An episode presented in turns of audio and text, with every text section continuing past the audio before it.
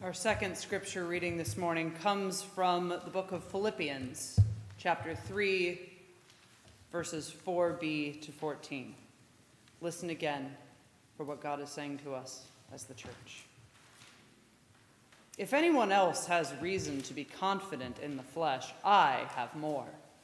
Circumcised on the eighth day, a member of the people of Israel, of the tribe of Benjamin, a Hebrew born of Hebrews as to the law, a Pharisee.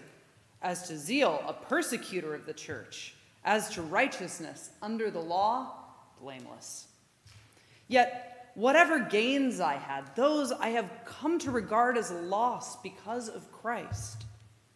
More than that, I regard everything as loss because of the surpassing value of knowing Christ Jesus my Lord. For his sake, I have suffered the loss of all things, and I regard them as rubbish, in order that I may gain Christ and be found in him, not having righteousness of my own that comes through the law, but one that comes through faith in Christ, the righteousness from God, based on faith. I want to know Christ and the power of his resurrection and the sharing of his suffering by becoming like him in his death if somehow I may attain the resurrection from the dead. Not that I have already attained this, or have already reached the goal, but I press on to make it my own, because Christ Jesus has made me his own. Beloved, I do not consider that what I have made, that I have made it my own. But this one thing I do, forgetting what lies behind and straining forward for what lies ahead, I pressed on toward the goal for the prize of the heavenly call of God in Christ Jesus. The word of the Lord. Thanks be to God. Will you pray with me? God, as we come to you this morning, we pray that the words of my mouth and the meditation of all of our hearts will be acceptable in your sight, our rock and our redeemer. Amen. So, can I just say, what? There's a lot going on there. What?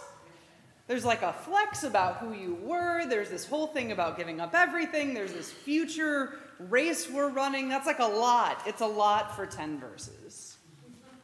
What?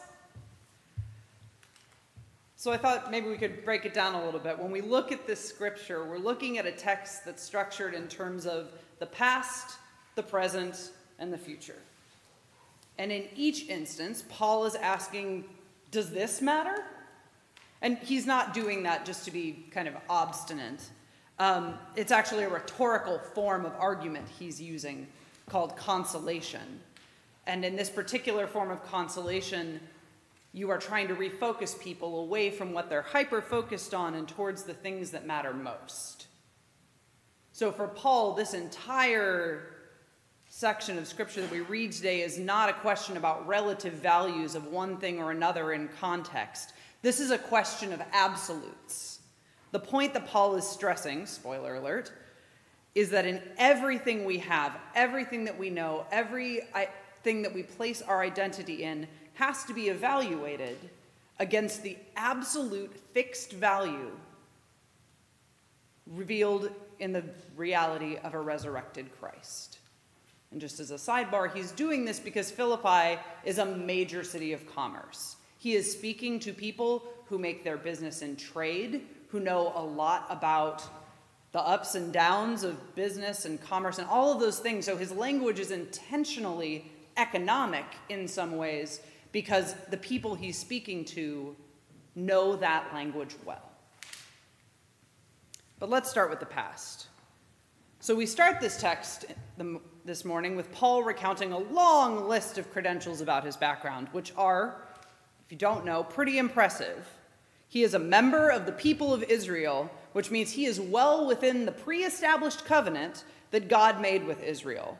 That covenant is his inheritance, it's his birthright. As a member of the tribe of Benjamin, he's also associated with some of his people's fiercest military leaders, queens and kings, including Queen Esther, and King Saul, who you might remember he's named for before his name changes. And as a Hebrew born of Hebrews, not only is this his birthright and his inheritance, but he's been in that tradition and lineage for generations. Being a Pharisee means he's well versed in Mosaic law, and he holds it in incredibly high regard. When he speaks of zeal, he is specifically aligning his actions against the early Christian church with those of a man named Phineas, who Numbers 25 tells us was the grandson of Aaron, and who was granted a covenant by God of perpetual priesthood and peace because he killed two people who were perpetuating the worship of Baal and ignoring God's commands. Paul, like Phineas in his past life, was good at protecting the purity of his people. And on top of all this, he's done it while remaining at all times in adherence with the Mosaic law. This is not to say that Paul has never sinned, but in terms of what God has laid out for the people of Israel, he is technically correct. He has hit every mark. He is not lacking.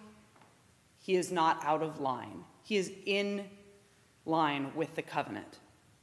But he's flexing in this way, or he's telling us these things for two reasons. Firstly, as we're going to see a little later, he's doing it to underscore a radical break between who he was before his encounter with Christ on the road to Damascus and who he is now. This encounter literally changed his life. It reordered every priority he had. And it didn't happen because of something he did or someone he was. It was enacted by God. And everything since then has been his response. And second, he's doing it to address a community concern that keeps cropping up in the churches that he's writing to.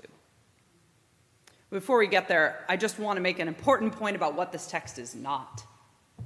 This is not a proof text for supersessionism. This is not an argument that Paul is saying, once I was Jewish and then I met Jesus and now I'm Christian and that's great for everybody. That's not what's happening here. When he was Saul, he was squarely within the existing covenant. He was not guilty or lacking before God. He was not in need. So the work that God calls him to is not some logical extension of what came before, it's something else entirely. Paul's past and present literally bear no relation to each other. They are separate tracks representing separate covenant realities between God and God's creation. So when he says he counts it as a loss, he's not speaking in a comparative sense about the value or merits of one covenant versus the current reality. He's trying to underscore their radically different metric for locating value, one that he has experienced in Christ. And he's making a claim that for this congregation, this non Jewish congregation, these people who were outside of the covenant of Israel, this new covenant is the thing to focus on. This is the thing that matters. He's not bringing up his past to dunk on it, but he is leveraging that past to speak authoritatively about what's going on in the present. Because what we don't see right before this scripture is a discussion about circumcision. So, communally, what's going on here is that it is the early days of Christianity. And all over the New Testament, we have indications that people are trying to figure out what all this Jesus stuff means. Are we still beholden to Jewish law? Shouldn't we be integrating ourselves into a set of cultural practices even though we weren't Jewish before? Do we need to get circumcised in order to ensure we are aligned as best possible with the existing covenant? Shouldn't we have a visible sign? And Paul says, no. He's marshaling all the credentials of his former life in order to authoritatively redirect the conversation. Don't focus on the past, Paul says. Don't worry about what other people have done or are doing. That's not for you. Worry about the covenant you're in now, the life you're called to live now. That's what matters for Paul, a conversation about aligning oneself to be technically correct in alignment with an existing covenant misses the point completely. because what Christ represents is something completely separate. It's a new covenant, it has new parameters, new expectations, and it is for a new people. It is for you, and it is for me. And because he knows that, he's also able to speak differently about what's happening in the present moment. Because what you have to remember about Philippians is it's a prison letter. Paul is not writing them from some comfy couch down the hall in the pastor's office. He's not writing them from the Four Seasons Rome. He's in prison. And he's in prison because of what he's been preaching. And he's writing to people who love him, who are incredibly worried about him, which makes sense. This faith they have, this religion they're beginning to live into, is in direct conflict with the values and the expectations of the culture around them. These are people, remember, who live in the hub of commerce and power of Rome. Philippi is a rich city. Its propaganda is everywhere. Walking down the street is like walking through an ancient Times Square with every billboard blaring, hyping the empire's achievements, underscoring the limitless power, elevating Caesar to almost godlike status. So the idea that their pastor, their friend, the planter of their church, has been imprisoned by the state, hmm, yeah, they're a little stressed out for Paul and for themselves. And that's why Paul is writing to shore up their faith, to offer them consolation, to point out what really matters. Because he knows that people who know what mattered are confident regardless of the context they find themselves in.